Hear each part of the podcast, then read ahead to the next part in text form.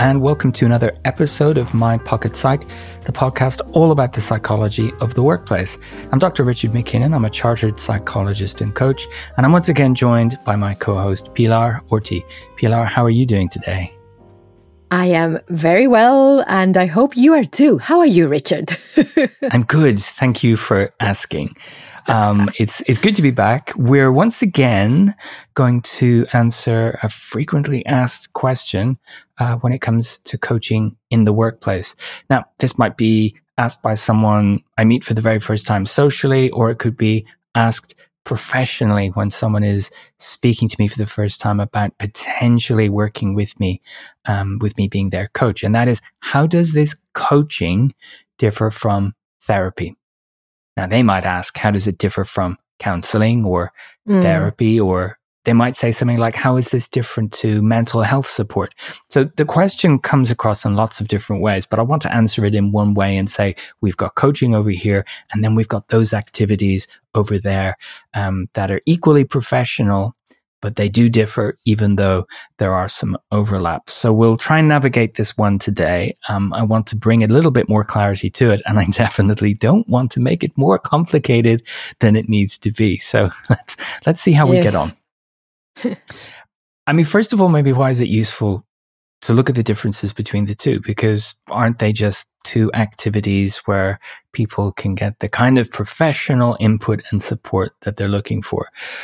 I'm really keen that people understand the difference between these activities and how, even though they do support human growth, human development, human well being, they, they do have important differences. And that's important so that people can make informed decisions about the kind of professional support that they would like to seek out.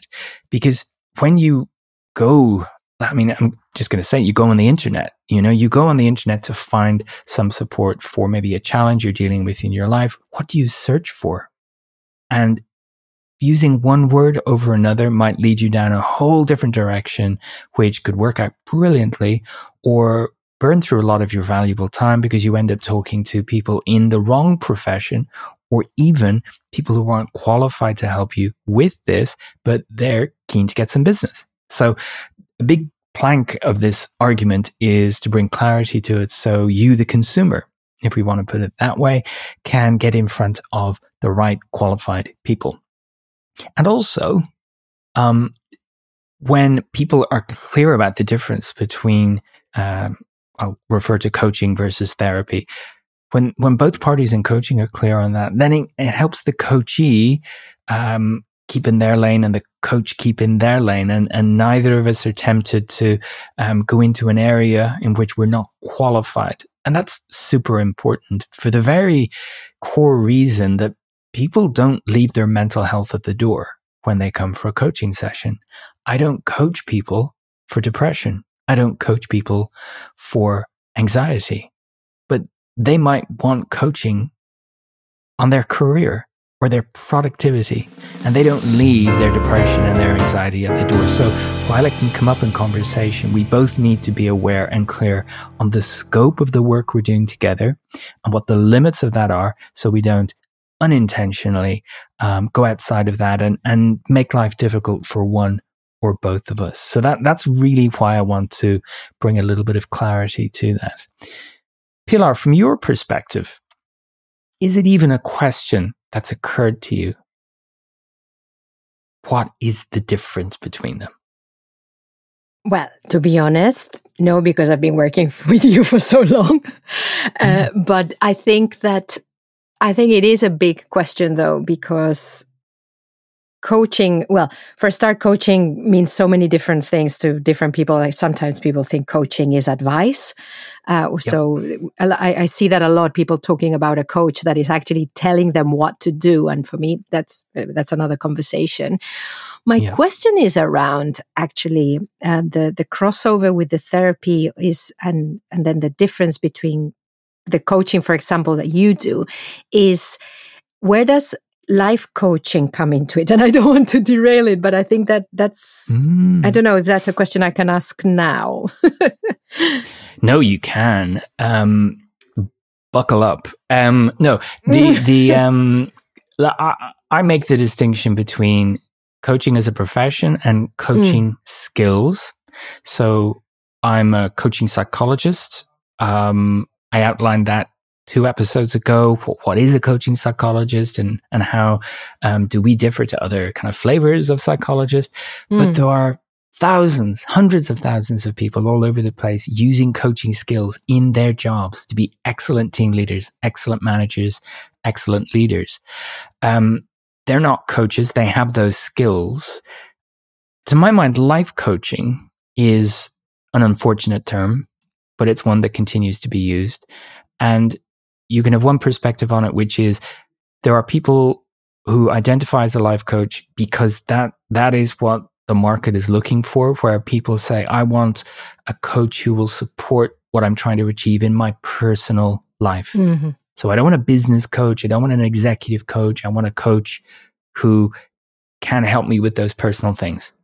Um, that I think um, meets their needs, but for so many other people, they are not coaches. They are not coaching. They're advice givers, and they label themselves life coaches. And and I think that's where it's it's kind of there's no protected title in the world called mm-hmm. life coach. Anyone can call themselves that. In fact, anyone can call themselves a coach, which is problematic. Anyone can call themselves a psychologist, which is even more problematic. Oh, wow. There are protected versions like occupational psychologist and clinical psychologist. You can't use those terms unless you're registered and qualified. But you could call yourself a behavioral psychologist. You could call yourself a business psychologist or a media psychologist. I mean, the list is endless. You can mm. put any word in front of it. Mm. So what I would say is that the title someone uses is either a protected title that it's been difficult to get and they've got that and you've got some um, certainty that they are accredited and all the rest of it or it's not a protected title and maybe it's just a badge of convenience and they're just the person you want to work with. So look beyond the title that they're using and look at their qualifications and experience and use a chemistry session to sand out whether they are the kind of person that you could work with because that's that's an important factor in it as well. So even with this question, you've illustrated how potentially difficult it can be for people to decide who, who is the kind of professional I want to work with. If my dishwasher breaks, I get a plumber. I mean, it's as simple mm, as that. If, yeah. if there's an electrical fire, I get an electrician. But you know what? If I'm finding it difficult to feel motivation at work and I'm thinking of changing career and I'm feeling a bit stressed, who, who do I talk to about that? And how do I know I will end up in front of the correct person? That's, that's a real challenge. And what I don't have, unfortunately, um, everyone listening to this is a engineering decision tree chart that you could use. But what I want to do is, is illustrate where things are a little bit similar and where they're different to help with that and to help bring a little bit of clarity to that. There are some real challenges in this space. Um, all, you know, all psychologists who are accredited chartered psychologists share a professional identity, but we've all had different training, different postgraduate training that qualifies us to do different things. And that's why if someone just says they're a psychologist, it doesn't really give you an insight into what their day is like. Unless they tell you, I'm a clinical psychologist and I work in primary care, or I'm an occupational psychologist and I work in psychometrics, or I'm a health psychologist and I work in an obesity clinic. Then you understand more about what they actually do. But, you know, we now have coaching psychologists and that's another professional uh, demarcation, and we uh, specialize in bringing um, our understanding of how people think, feel, and behave in different contexts, and combine that with evidence-based coaching skills to support someone to get to where they want to be. But uh, you know, th- this point about um, our mental health, we we we don't leave it at the door, and yet I don't coach someone for their mental health condition. They're getting that support, um, hopefully, from somebody else. And the flip side is a clinical psychologist or a counseling psychologist doesn't necessarily have coaching skills um, to help someone get the career clarity that they're looking for. So while there's an overlap, there are differences in what we're qualified to do, what we're equipped to do, and, and what's the best fit for the client's needs and their context. I'm going to take a deep breath there. Pilar, any thoughts on that? Yes, I think that last point is really important. And also, when you, you said earlier about um, someone can have depression because that you know that's the condition they have and they come to you but they come to you for a different kind of um, of help. It doesn't mean that they leave their depression out of the door. Maybe they want to look at someone else to help with that.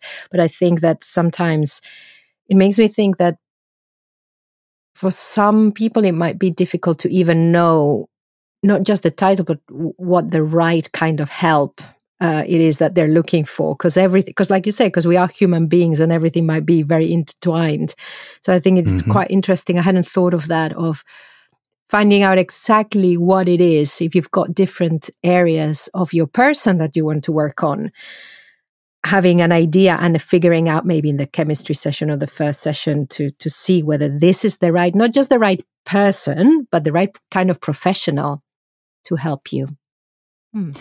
and and you know the the what you want to work on a very common conversation i have and, and i think it's a positive one because people are these days um, more open about mental health. I'm seeing a lot more mm. conversations about mental health and some less stigma. It's, it's not gone, but more people are more likely to talk about it. And so, as part of a chemistry session, someone might mention that they don't have experience of coaching, but they did work with a therapist in the past, or they have um, made use of cognitive behavioral therapy for a phobia or something. And so we're able to draw on that and say, okay, there's some similarities, but here's how it's different. And that's a great point of reference for them.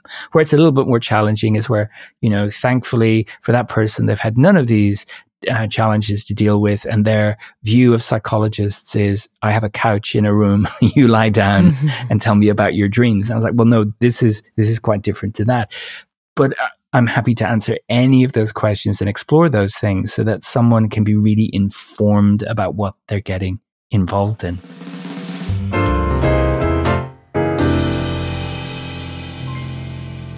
It might be useful to talk a little bit about the similarities and the differences mm. um, b- between these two kind of camps, coaching and therapy or or counseling uh, is in there as well. So, I mean, first of all, um, a really valid point um, that one of my colleagues made is if you walked into a room where two people were talking, you wouldn't know if that was a coaching session or a therapy session for a little while. You wouldn't know what you were interrupting because there's an emphasis on conversation, on exploration, on discussion, on growth. Um, so there's a big a big overlap there and what happens in the room. It, it also, as I've strongly hinted, takes years of training to be a chartered psychologist, whether you're coaching, counseling, or um, clinical in your focus. And we all need to be registered with a professional body. We all need to keep engaging in our continuing professional development and, and have professional supervision. We've got that in common. And we might all bring uh, some of the very same interpersonal skills to life in the room, the skills and qualities like listening, uh, building rapport, having a sense of curiosity about the person that we're working with, remaining objective during those conversations. These are all things that we would hope to leverage. And of course, um, we're talking about helping someone grow and develop, and depending on the context, maybe overcome something. So there's a coaching context where someone was made redundant and um, they are applying for roles and they're finding it hard to get over the fact that they were made redundant. It's, it's really bothering them. But there are counseling contexts where the redundancy was such a shock and maybe handled badly and their reaction to it wasn't as positive as it might have been, that counseling is a much better option for them. So it's not even that we can say, oh, if X happens, you could work with person Y. It's it's often about how serious it is, what the impact is, or maybe for how long um, the the situation has been going on. But you can see there's there's some broad similarities, and you wouldn't tell by, by looking at someone mm. whether they were a coaching psychologist or or a, a clinical psychologist. You really wouldn't. Um, so we're all psychologists, but there's also some big differences. But any questions on those similarities, Pilar? I was struck by the example you're giving about maybe an, um, uh, if you want to do some work on yourself after that redundancy, like you were saying, and mm. how, yeah, all the it, it's it might be such a personal thing. It's not even about what is the situation that you're in. It's also about the situation you're in, how that came about, how you're reacting, and I think that's a great example of how much thought we need to give to the kind of support we're looking for. Exactly, exactly. So I've worked with clients whose redundancy journey they framed as almost okay, it's a disappointment, but almost an mm-hmm. opportunity mm-hmm. to pause and take stock and figure out what they really want to do with their life. That's a great space for coaching. But there are other people whose redundancy experience led them to engage in unhelpful coping strategies like using substances or mm. such anger that it was having an impact on the people around them or it, it was preventing them from taking helpful action to secure that next job. And that's where therapy or counseling could be a much better, more impactful mm. um, exercise to engage in. It's the same starting point, but the journey is very different. Now, let's talk a little bit about some of those differences. And again, what I'm hoping to do with this conversation is shape people's understanding so they can navigate this a little bit about well, what who might I want to work with? Because when we think about the the activities, they they differ, as I've um, explained in terms of their focus. So we might, in in therapeutic uh, contexts, assist someone dealing with a significant life event, a bereavement, a relationship breakdown, something like that, or where a mental health condition is having a significant impact on their everyday functioning, their everyday activities like going to work or self care. And that could be depression or anxiety, um, any of the mental health conditions that people are, are familiar with out there. So that is a therapeutic focus. That is not something that a coaching psychologist without those qualifications would go anywhere near.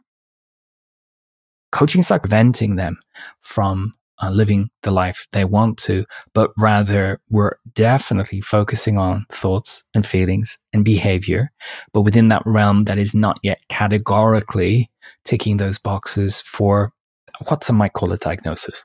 Um, now, everything is much better expressed on a continuum, and there may be a point where someone moves from a clinical therapeutic assistance into coaching and vice versa. But, but coaching psychologists are working with people who want to deal with something, um, where they have what they need to deal with that. Um, in the therapeutic uh, arena, it's helping them overcome something that's holding them back. And I, I'm acutely aware at this point that maybe there are clinical or counseling psychologists or other forms of therapists listening to this vigorously shaking their heads. And I want to underline I'm, I'm sharing this perspective as a coaching psychologist without that clinical experience. This is based on my understanding from talking to clinical colleagues, having friends working in that space who describe what they do. But none of us in our discussions have been able to come down with this very firm line between the two. The answer is often, ooh, that's a tricky one. It depends. Yeah it is an extremely bad idea for someone to dip into uh, offering therapy or counseling because they're interested in it, right? But many people at work dip into coaching mode if it's going to help someone on their team. So they put on a kind of coaching hat for a few moments, uh, maybe to do some goal setting or maybe to help someone choose an option to move forward with their day. So it's a very well, it's much lower risk activity coaching compared to, oh, this sounds interesting. I'll have a go at therapeutic counseling. You just don't want to go there. And as I've said, all psychologists who work as practitioners should be registered with a professional body. Now we're we're professionally regulated um, uh, by the HCPC, and you know that is the body where we have to demonstrate we're doing our continuing professional development. They give us our registered psychologist title. Um, it's a formal body. And the British Psychological Society um, uh, gives um, membership grades and protects the identity of psychology as a profession. It's kind of complicated. But as I said, anyone, anyone can call themselves a coach. So I don't want it to be, you know, caveat emptor, buyer beware. I would like all of the emptors out there, everyone who's thinking of working with a professional in this space, um, to be able to do their research first and not afterwards wish they'd made a different uh, decision, one that would have got them a better result. We're touching on something that's very complicated, but I think it's worth opening it, and we may well return to it. I would appeal to all listeners um, who have experience of either sides of this fence to get in touch with their perspective on it. Is there a metaphor or an example that you found really useful, either in your coaching or in your therapy work that helps differentiate the two? Um, regardless of whether you're a coach, a psychologist, a therapist, however you want to describe your profession, what is it that works for you in communicating this to people? And I'll make sure it gets added to our frequently asked questions page if that's a helpful way of looking at it.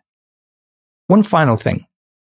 When people approach uh, me for coaching and they talk about I'm simultaneously working with a clinical psychologist or a therapist or a psychiatrist, which is a whole different profession entirely, it may be that we end up agreeing, you know what, you finish your work with them. And then if it's still relevant to you, uh, we could start coaching work together. And the reason that that comes up is because one, they're mentioning it in context, but they're doing serious work, difficult work with this other professional. And actually having two of these helping relationships at the same time is a lot for one person. It can be difficult for them to keep clear blue water between the two relationships. They might mix up conversations they've had. They might bring uh, an idea from one into the other, and one professional might unintentionally undermine the other. So it, it can be done, but it needs to be done with a lot of care and intention. And I would say more often than not, it ends up that someone will leave the conversation agreeing, I'm going to finish my therapy sessions and then I'll see how I feel and I might give you a call back that's another frequently asked question. Does my my uh, therapy for anxiety mean, for example, I can't work with a coach? And I would say, let's take it on a case by case basis and have a conversation about it. That so makes sense as well. Oh, sorry, Richard. no, no, no. Go, go, go ahead. I'm glad it makes sense. that would make sense as well with um, our previous episode on all the work that you need to do if you are being coached as well, because there's a, still exactly. a lot of work that we need to do if we have two quite quite what could be two very intense processes in parallel. That is a lot of cognitive work. So yeah, yeah. that makes complete sense what you said, and I hadn't thought of that actually. And and you could see their perspective. All right, I, I want to you know make as much progress yeah. as I can, and I work with this person and that person. It's it's all good, but actually, it would be like you know having two personal trainers in two different gyms can can you deal with that? You know, maybe you can if they're doing two very different things and maybe they know each other. But if not, you could be putting yourself under unnecessary uh, strain that could undermine the good work that you're trying to do.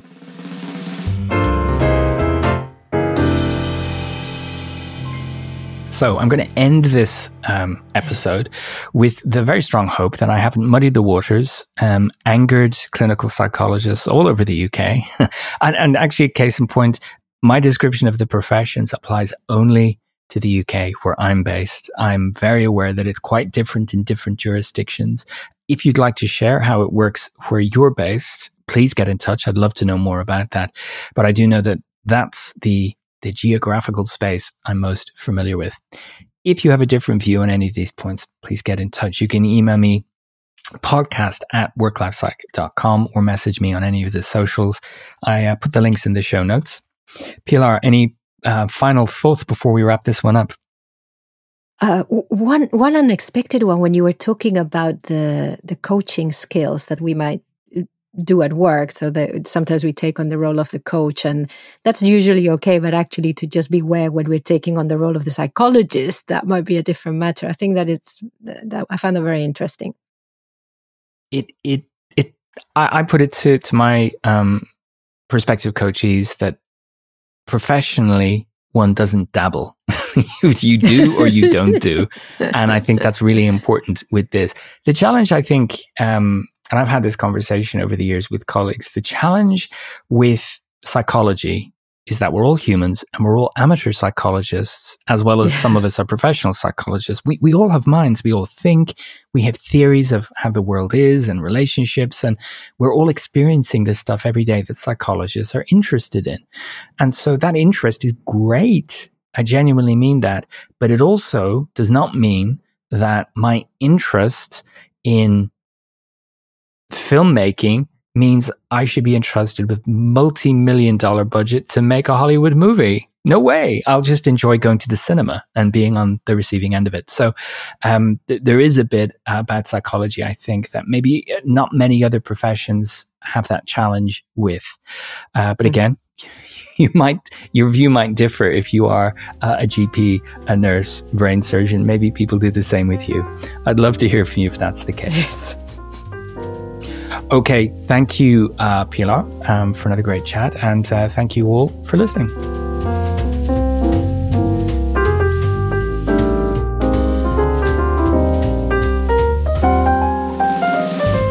Thanks for downloading this episode of My Pocket Psych. To get in touch with questions and feedback, you can tweet us at WorkLifePsych or leave us a message on the contact form at www.worklifepsych.com slash contact. Thanks for listening.